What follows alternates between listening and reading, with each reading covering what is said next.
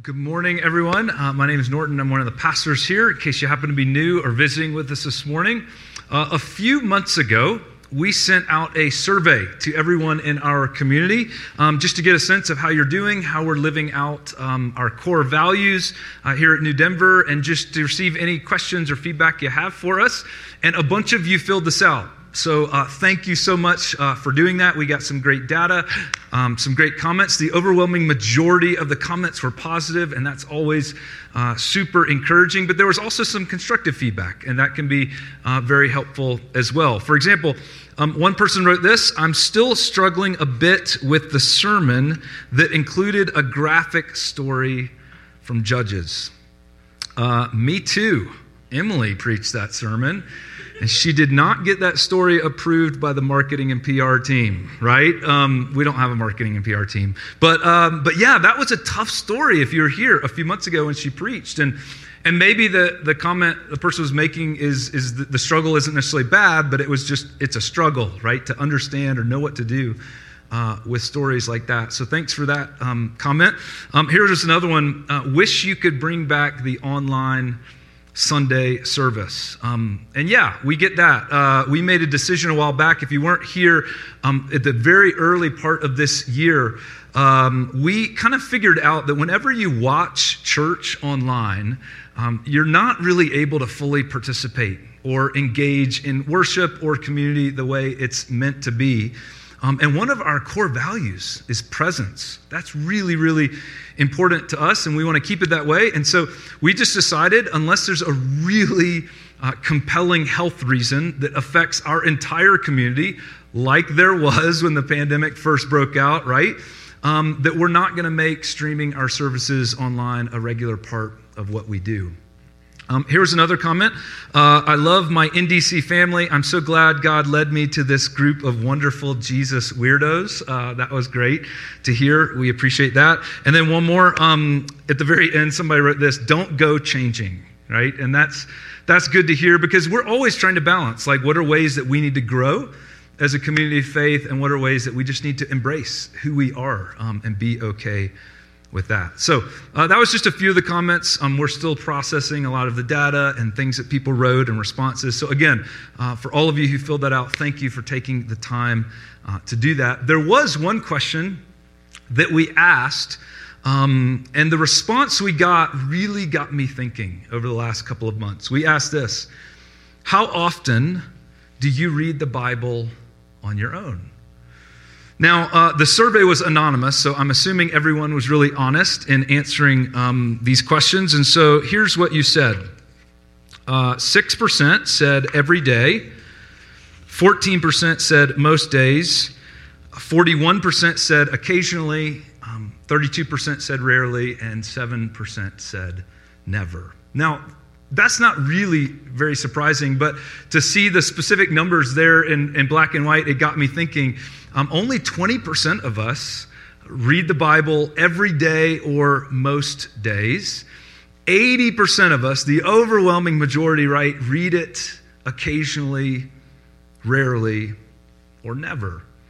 And by the way, there's, there's no judgment here. This is not about who's righteous and who's not. This is just an honest assessment where I think we all said, uh, or at least most of us said, most of the time, I just don't read the Bible very often. Right? It's just not that important in my life. And I wonder why that is.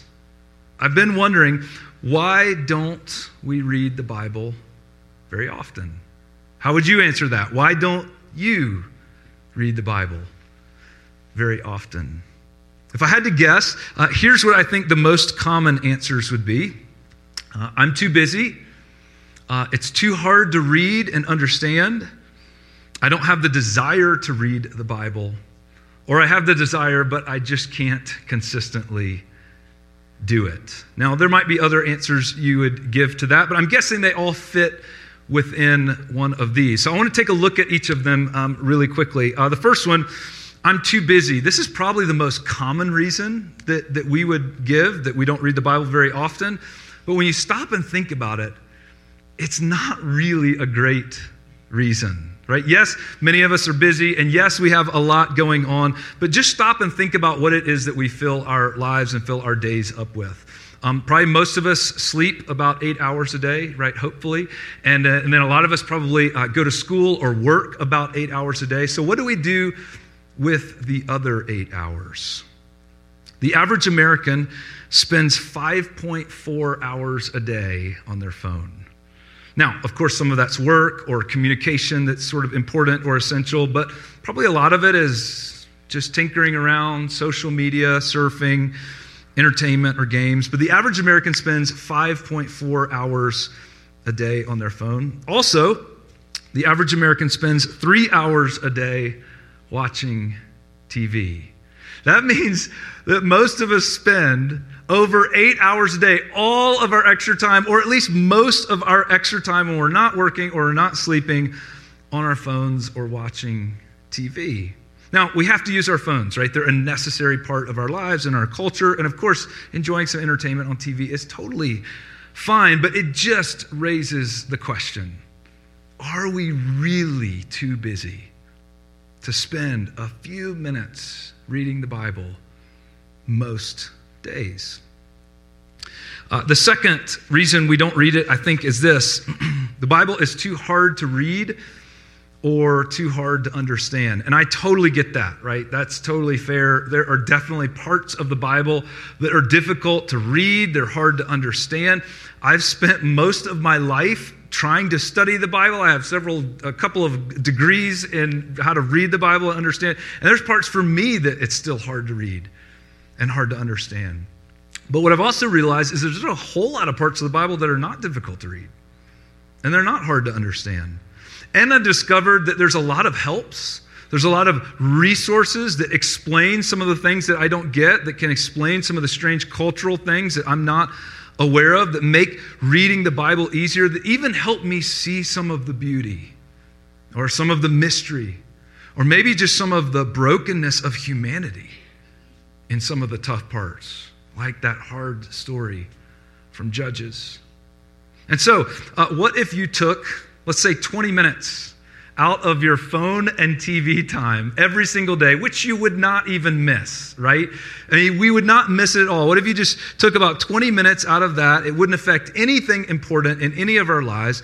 And then we gave you some resources and some help to, to read and understand the Bible better.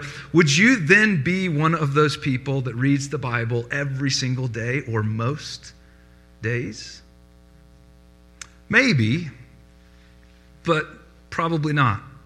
Because of the next reason, which is, I think, the most significant reason. Many of us, if we're honest, would say, I just don't have the desire to read the Bible right? It's not a question of if I can find the time.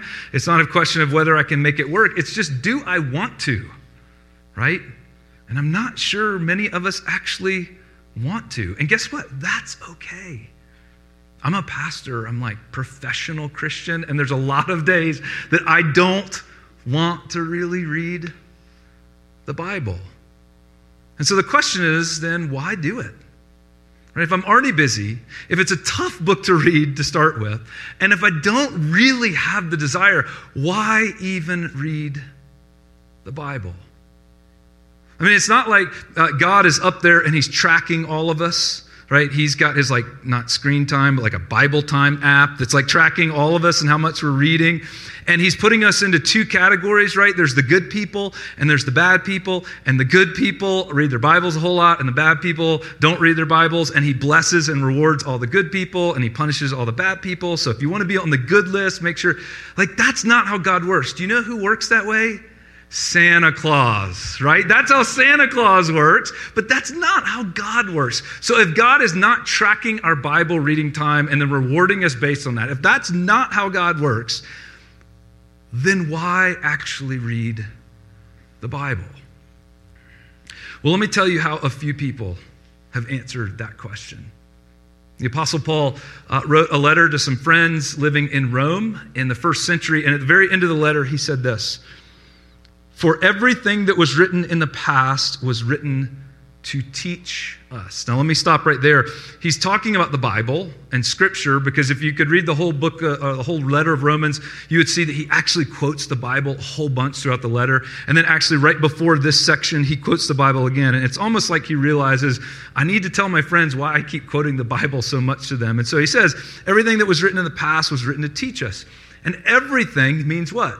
Everything, right? All of the parts, every, all of the parts of the Bible that are tough to read, all the parts that we don't understand, all those lists of names and genealogies that seem to have nothing to do with any of our lives, right? It was all written down. And it was all passed down to us in order to teach us. To teach us what? Well, if I was writing this letter, and I'm not Paul, but if I was writing this letter, I would have said the Bible teaches us what God is like, what God has done in history, and why Jesus is so important. Right? It teaches us who God is and what He's like. It teaches us also what God has been up to in history because there's a lot of parts of the Bible that are historical in nature. And so we see what God did with the nation of Israel, and then we see what God was doing with this new movement of people who are following Jesus. But then it also teaches us why Jesus is so important. This so much of the Bible is, is demonstrating the fullness of God's communication to us, which is actually the person of Jesus. That Jesus himself is the embodiment of what God is truly like. And it's like all of the Bible is in some way sort of pointing to Jesus.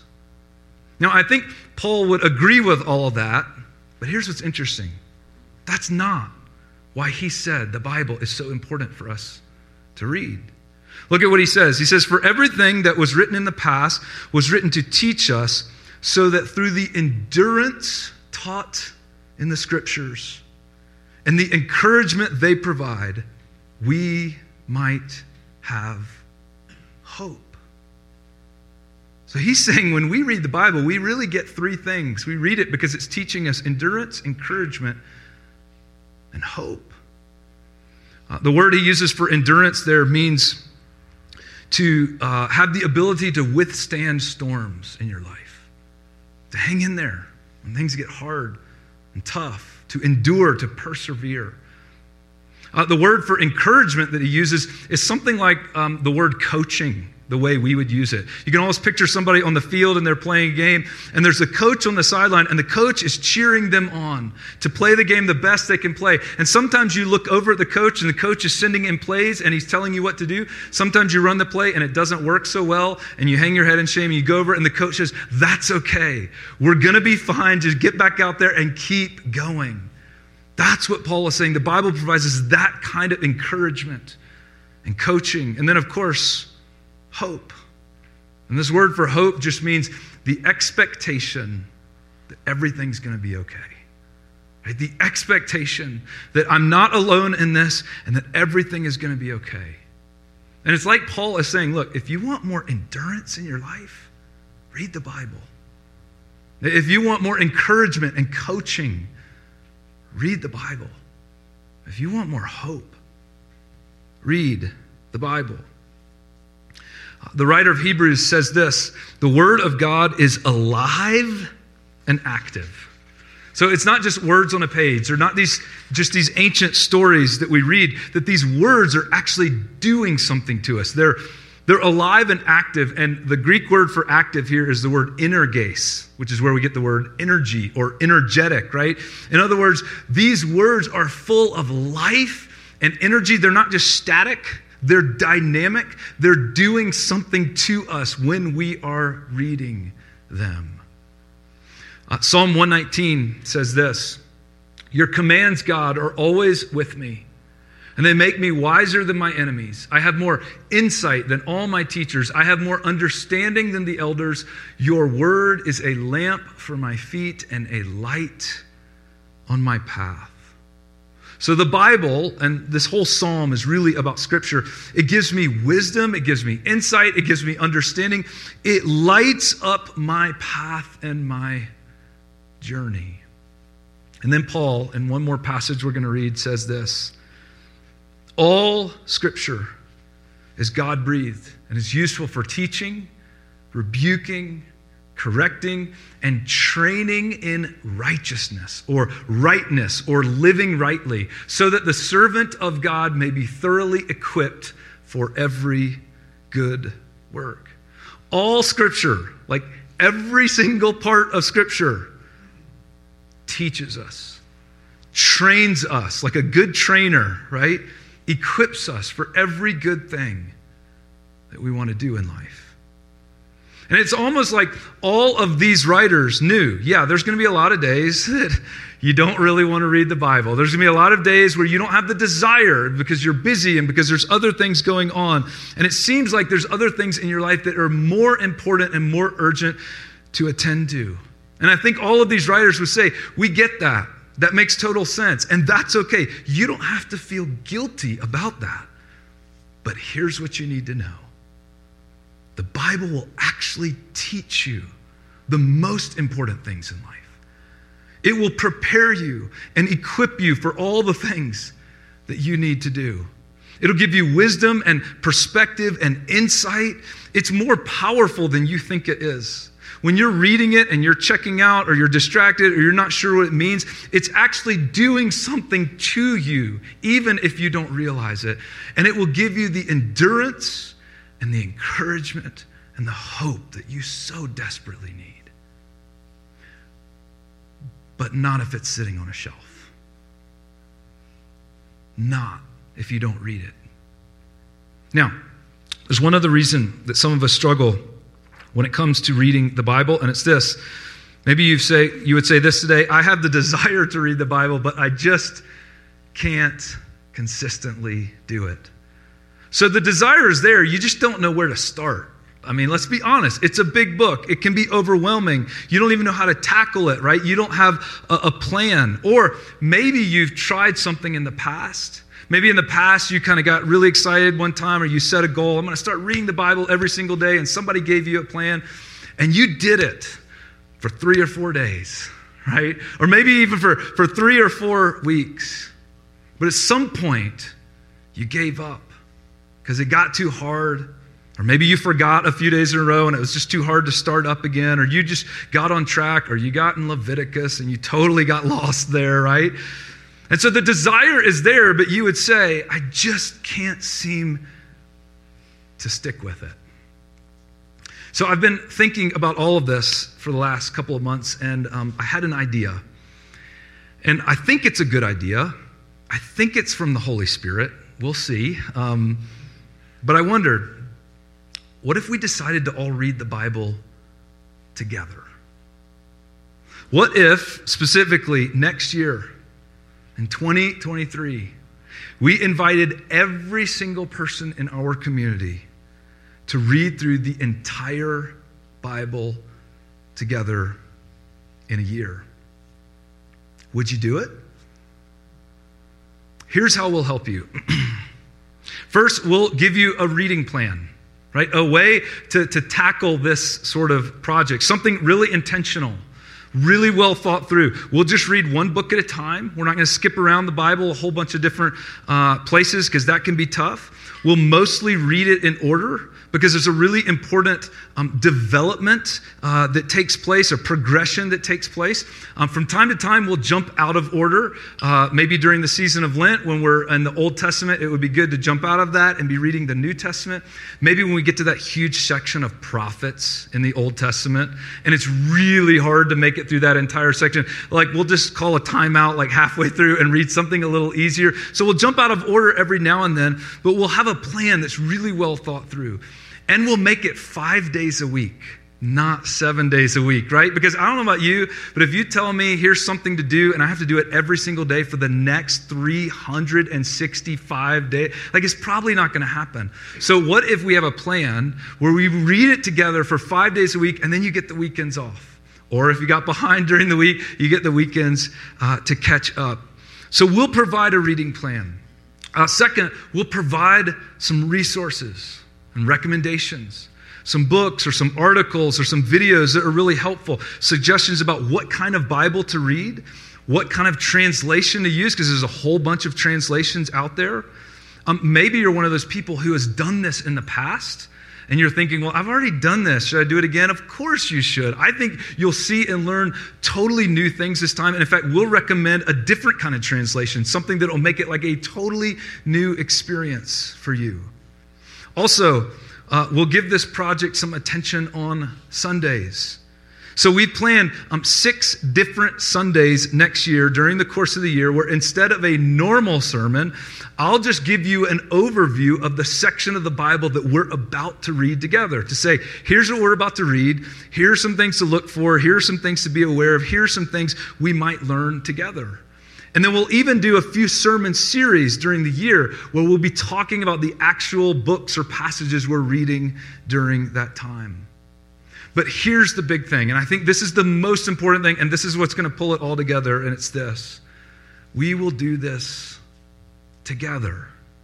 You see, that's what makes such a huge difference. It's one thing to attempt something like this on your own, right? And some of you have done that before, and if you have, that's awesome. But when you do something like this with a group of people, it's totally different because you can begin to talk about it with other people who are also doing it.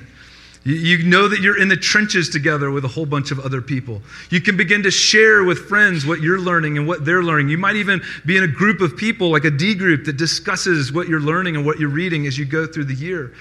Because there will be those days, right, when we're in the middle of Ezekiel, and it's going to be tough because this is going to be a hard book to read. And the last thing, you're going to have one of those days, and it's going to be the last thing you want to do that day because you have so many other things that are on your plate that seem so much more important. And you'll remember that there's 150 other people who are also having the same thoughts, feeling the same temptations, and are going to sit down and read the same passage in Ezekiel that you're reading today.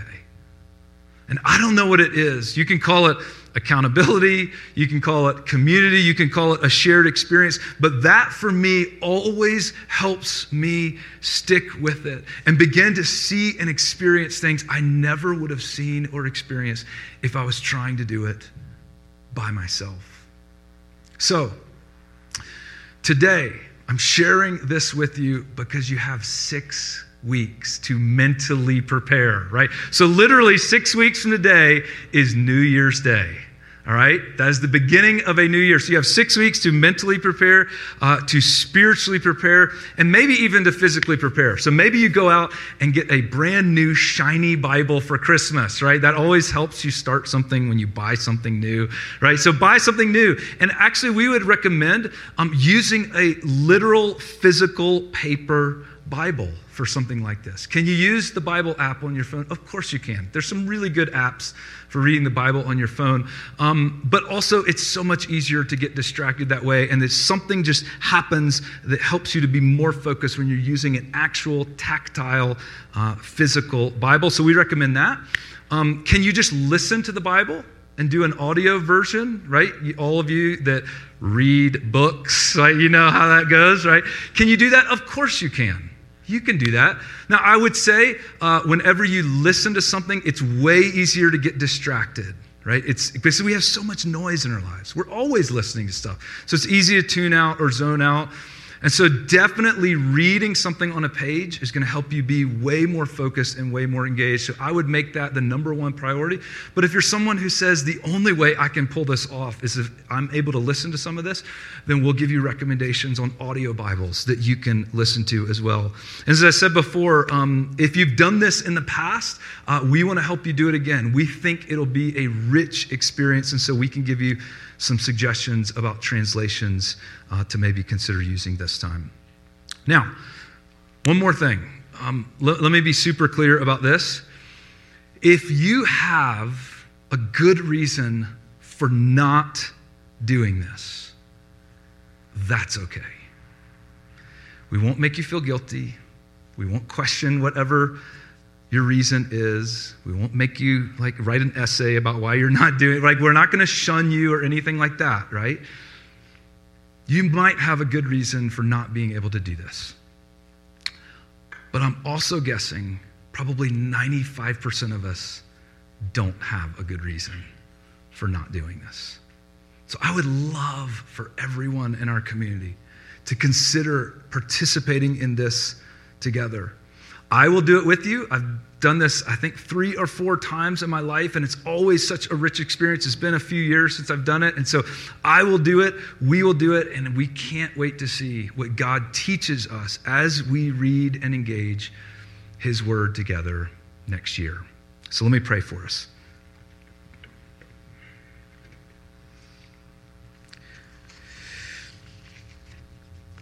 God, as we um, sang earlier in the service, um, ultimately what we want is just more of what who you are, more of your presence in our lives.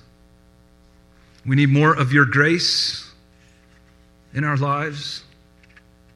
We need more of your peace in a world that's often violent. We need more of your compassion more of your healing in a world that's full of brokenness. And God, um, so we ask you as we think about what it means to um, engage you more, to learn more about you, to see how you've worked in the past, and to open ourselves up to how you might want to be working in our own lives. Would you give us the strength and the encouragement we need? We pray all this in your name. Amen.